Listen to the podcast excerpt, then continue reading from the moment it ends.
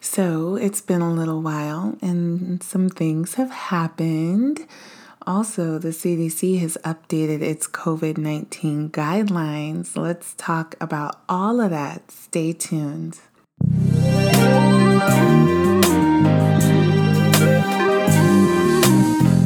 You're listening to the Purple Stethoscope. I am your host, Devyn Nixon, family nurse practitioner.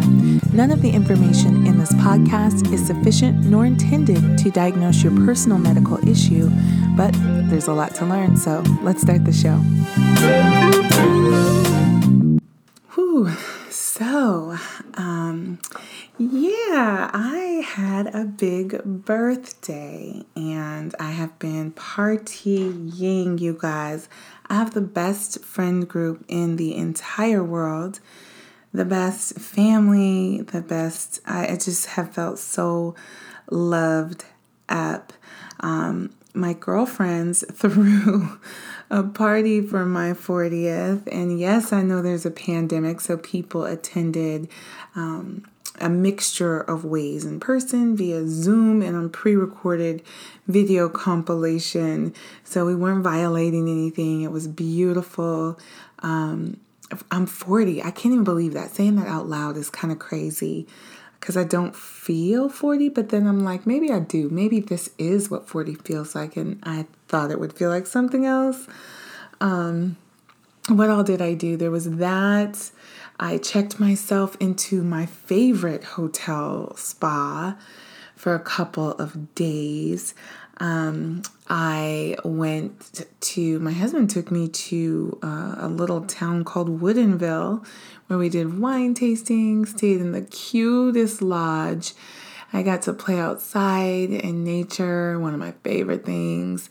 Um, I floated in a one of my friends gifted me this um, gift certificate to a floating pod. I don't know how what to call it, but it's like a a big um, capsule that you get in, and you just float. It's salt salt water, and um, and I fell asleep in there.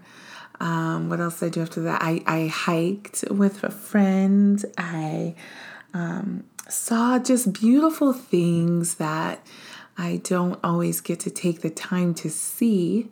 Um, there's a river, the Stillaguamish River, where the water comes together from the North Fork and the South Fork, and the water is two totally different colors. Where they meet is just incredibly beautiful. I got to stand right there and just look at that. Um, I shot guns. I, I shot a gun not something that I would have um, maybe ever really thought about doing as an activity or recreation. Um, my friend that instructed me gave wonderful instructions, um, and I was careful. I followed them to a T, and turns out I'm not a terrible shot. Um, but I learned also um, a little respect. Um, not that I didn't respect guns before, but you know, the way I described it is like being in a code. Like you don't want to be there, you don't want to be doing what you're doing, but you better dang well get it straight. Otherwise, um, you know, someone could lose their life. Um, and sometimes loss of life happens with codes and guns. What else did I do? Um, that was, oh gosh, you guys, when I say a week long celebration, I really do mean a whole week long celebration. Yesterday I got to get outside and play. It was like it was like the first day of summer in the Pacific Northwest. Um, so beautiful, so warm. I rode my bike about 15 miles um, just to enjoy the trails and the beautiful scenery uh, that this area has to offer.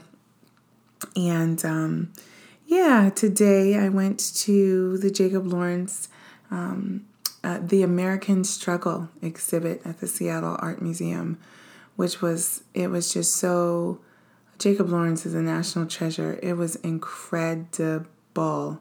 Um, so yeah, so that's what I have been doing. I've been celebrating. I have, um, you know, mourning and grieving is a is an interesting um, place to be. It's been 97 days since I said goodbye or see you later or see you differently to my mom. And it's a new life. I'm trying to get my feet underneath me. Um, and it's going, I guess, as well as could be expected, uh, but continues to be quite hard. So that's what I've been doing. And uh, I'm like, you know what? I need to record another episode of the Purple Stethoscope podcast because as I was scrolling through my social medias, I saw that the CDC is saying that fully vaccinated people can stop wearing masks. Now, I don't know how other people um, responded when they saw that, but if confusion was one of the first things to happen to you, I would say you are not alone. Um, we have been getting all sorts of messaging from the beginning of this pandemic, and I really am uh, sympathetic to folks not knowing what is the truth, what is safe, um, what is scientific versus what is opinion, what is um, theory, what's conspiracy theory. It's just, it's a lot to sort through. And to be honest, when I saw that recommendation, my first response was kind of it's kind of anger. And I'll, and I'll tell you why. I was angry because um, the average age of patients hospitalized in my area is 15 years younger than uh, it was just a little while ago. So we, you know, initially we're saying, oh, people in the older adult age group, they need to be vaccinated. Uh, they're most important. They have the worst outcomes. Blah blah blah. Now we have younger people who are getting really sick, and 100% of the people in my local hospital who are hospitalized with COVID are unvaccinated. To say that again 100% of the people in my local hospital who are not vaccinated or who are admitted with COVID, complications of COVID 19, are not vaccinated. And the reason that I emphasize that point is as you all well know by now, everyone who gets COVID doesn't get hospitalized. Only people who are sick enough that they require interventions and supplementation beyond what is doable outside of an acute care facility. So when I saw that, I thought, what? And let me say this before I say anything else. I understand why some people would opt not to get the COVID 19 vaccination series. Not only from all the mixed messaging that has been going on, but also you have to evaluate your risk for anything. What am I talking about? Okay, I'm fully vaccinated. Y'all know that. Pfizer. First shot in December, second shot a couple weeks later. Didn't have no issues for real. My hips were a little sore when I went from sitting to rising. That was the most of it. I was out running the day after my vaccine. Um, so the thing about it is like, I am, as I told y'all, 40. I have a completed family. I work in healthcare. So when I look at my risk benefit potential, I look at the risk of me getting COVID and uh, versus, you know, the benefit of the vaccine. So when you're doing your own personal risk versus benefit analysis, you have to take certain things into consideration. For example, I am uh, working every day in the public in healthcare facilities. That's that's a big risk, right? A huge risk. And The benefit of the vaccine is that greater than 94% of people who get it do not get severe symptoms of COVID 19 or severely sick with COVID 19. So, what are the chances of me getting it, being a healthcare worker, versus the benefit or protection offered by the vaccine? Okay. Why do I mention me having a completed family? Um, because my body has passed, I have passed the point that I would, um, you know, intentionally uh, get pregnant, right? And so when you're preparing to have babies, or you're considering having babies, or you're not sure whether or not you're going to uh, start or expand a family, there's just some things that you do and you don't do. What am I talking about?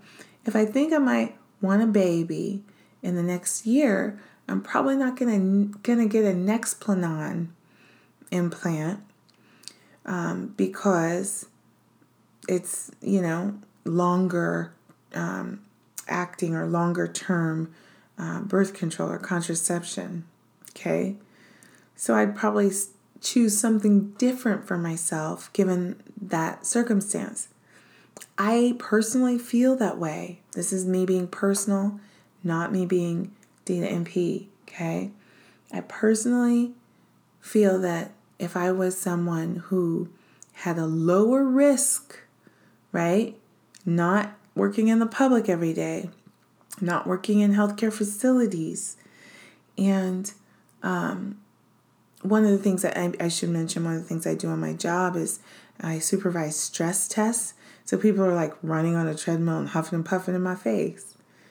So, you know, if I didn't do work like I do and I was younger and I wasn't sure if or when I was going to have children, my decision to get vaccinated might be totally different. Okay. So I want to be clear that, you know, that is a right that every person should have to weigh their own risk versus benefit and decide for themselves whether or not um, it's something they want to do.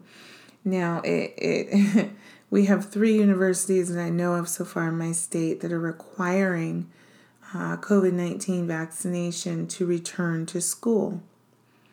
What does this have to do with masking? Well, as of right now, about 60% of US adults have received the vaccine, and herd immunity has not been reached. Okay. Herd immunity is when there are enough people vaccinated in uh, the herd, right? in the general population that it can't catch fire and spread so fast that it becomes uh, an epidemic or pan, a pandemic or epidemic, right? And science says, well, you know, if a large person of the community or the herd becomes immune to a disease, it makes the spread of the disease from person to person unlikely, right? So, what is that magic number? Well, um, I've always understood it to be 70 to 80% of the population. You know, 60% is not 70 to 80%. So if herd immunity has not been reached, then the transmission is not yet unlikely. I would feel totally different if we had reached herd immunity and they said, okay, you can get rid of the masks. Another reason that I feel some type of way how is it going to be enforced? How is it going to be enforced? I was at the museum today. I took my mask down. Um, why did I do that? I think I was drinking water or something. And before I could fix my mouth to say boo, one of the people um, that worked at the museum was like, Can you please pull your mask up? And I just did because that's the way I roll. Um, but the next person might not roll like that. And I don't want to be involved. I don't. I want to I don't want to be an enforcer. And I don't want people running up on me telling me what to do or what not to do because you know we've received another message again and you know we hear things from we hear things federally and then the states decide and then beyond that businesses decide. An example of that would be like think about marijuana right? Marijuana for recreational use cannabis for recreational use is not federally legal. So what does that mean that means in Washington state, one can partake, right? But what if you work for a federal employer like the VA? What if you, um, you know, have uh, an insurance that you bill to that's federal, right? Medicare. Um, it changes the rules, right? Who's keeping up with all that? Who wants to be bothered with keeping up with all that? That's why we just will say things like, you know, we're just going to rock with whatever they say federally, right? Because it's too hard to keep up with all the state stuff. So we'll just do what's said from that level. So when what is said from that level is you don't have to wear a mask if you're fully vaccinated. Then, when states or businesses or um, systems like school systems or whatever say, well, you have to do XYZ, people become confused because they're getting all these mixed messages. What do you mean I have to do this? President Biden just tweeted, you know, the CDC's newest recommendation. I'm almost done. I promise I'm almost done on this topic. I didn't realize I had so much feeling about it. Lastly, um, okay. For myself, like I mentioned, my risk is greater. So the chances of me being an asymptomatic carrier of COVID 19 are fair, right? Well, if I'm engaging with someone who's not vaccinated and I'm not wearing a mask, right? Am I putting them at a greater risk because I'm not masking? I don't want to be responsible. You know, it would break my heart if I met a girlfriend for lunch. You know, people in restaurants, everybody's sitting down eating. Ain't nobody got a mask on, vaccinated or not. You can't eat with your mask on. Everybody who's out eating is unmasked for the majority of the time that they're that they're out.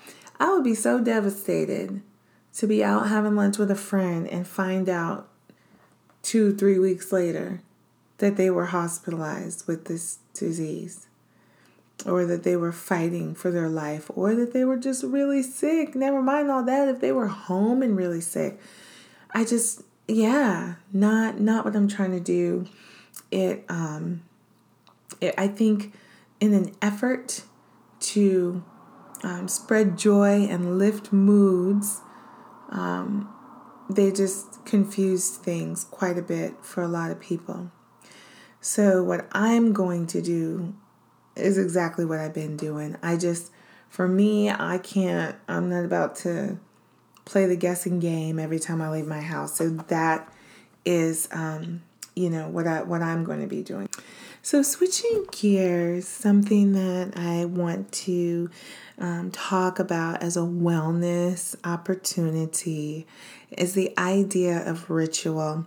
One of the things that we have been able to do, a lot of us, um, during the pandemic is to really slow down. And as we consider re entry, it's a little anxiety provoking because it's like, I don't know about you all, but I don't miss that pace. I don't want that pace back. And I have a little bit of trepidation regarding, um, you know, not piling too much on. Um, and and finding myself back in a space that I think a lot of us would agree was not healthy, right? And so the idea of ritual or the practice of ritual is something that I have been using to reclaim that pace of slowing down, that slowed down, intentional. I don't have anywhere that I need to be, but right here, right now. If you've ever had plans with somebody that you were a little bit anxious about and found out that they had to cancel, that feeling of relief um, because you didn't have to go through with something that you weren't excited about going through with. That's kind of how I have felt in many ways with regard to the pandemic, right? When you're told you can't go to work, it's like, oh, okay. No getting up and rushing in the morning, fighting traffic, choosing what to wear, none of that because you were kind of just let off the hook. So for me, the practice of ritual is creating a space where I um, have set up boundaries to protect that time.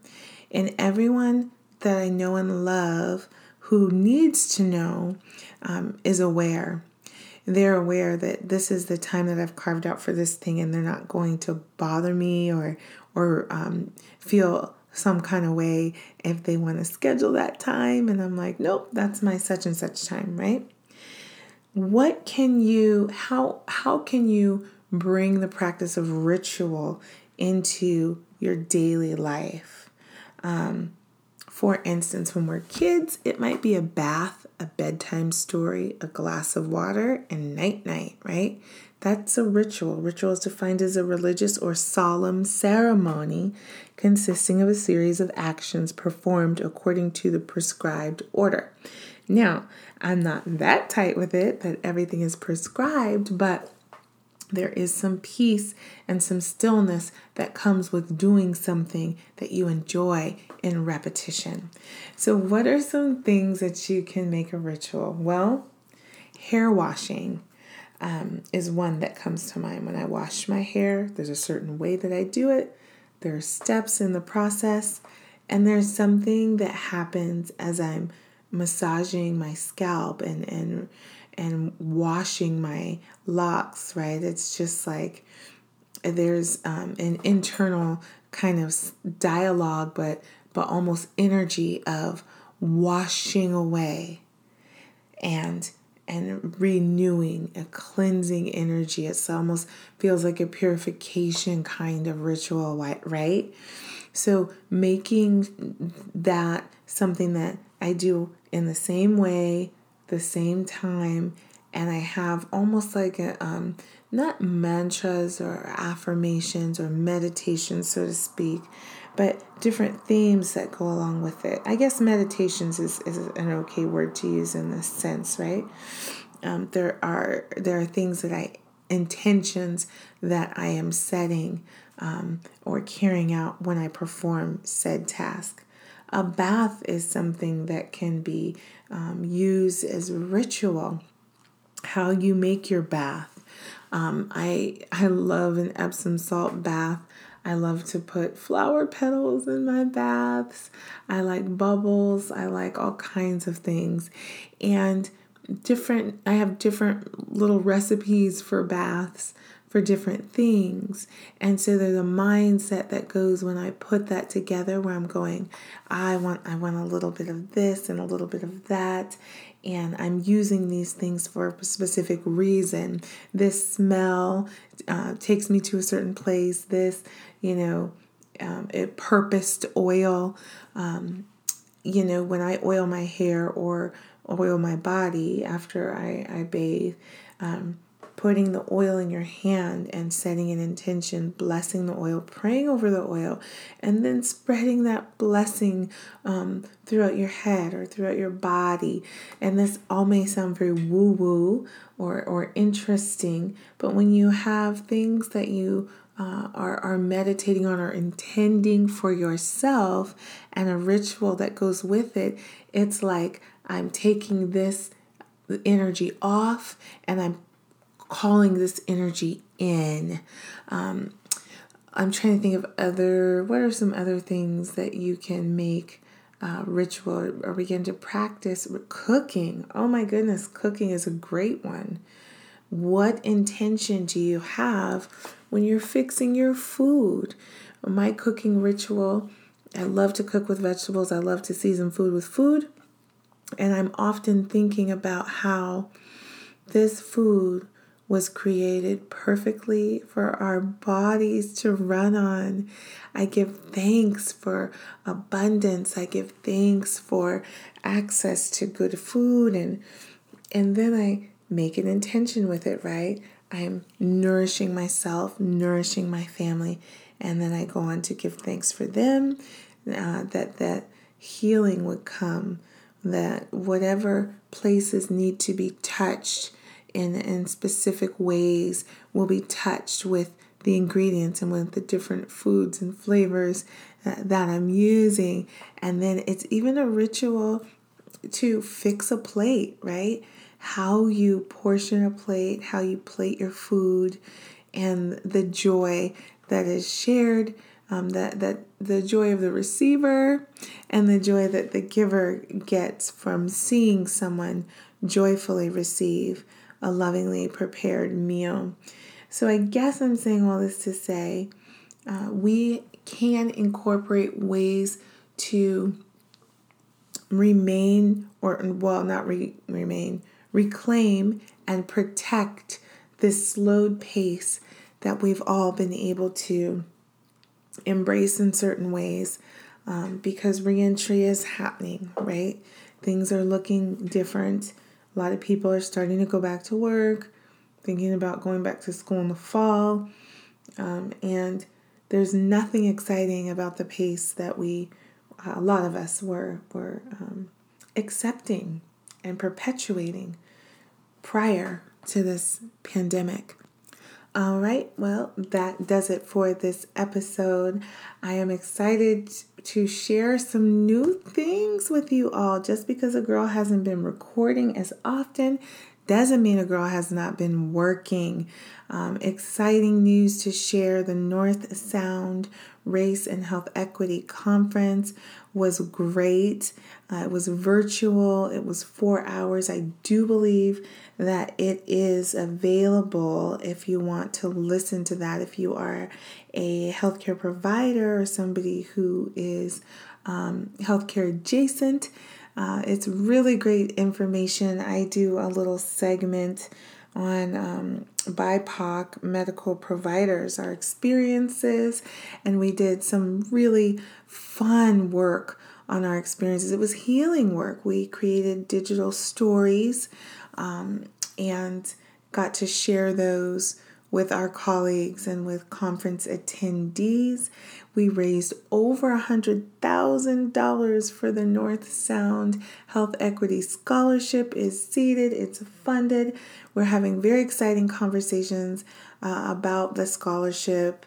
Um, it is live, so uh, the, that's something wonderful to look at. That's the North Sound Accountable Community Health um, uh, Scholarship, but it, it, it's called the North Sound Health Equity Scholarship to assist in funding uh, BIPOC nursing and medical students.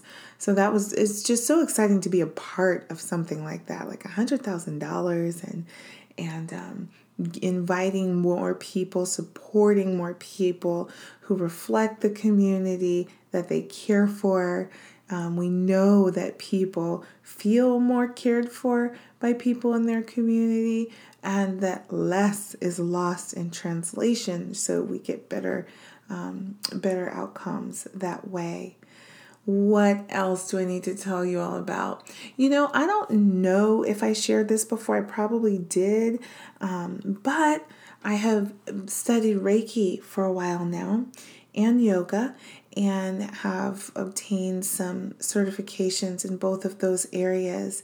Um, so I am so excited to talk uh, a little more divinity with the health and Thank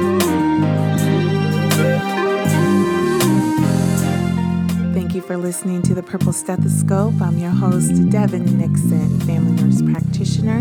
You can find me on social media at D the NP. That's on Twitter, Facebook, Instagram, and now Patreon. If you liked what you heard, go ahead and share this episode and then head over to Patreon to see how you can further support this work.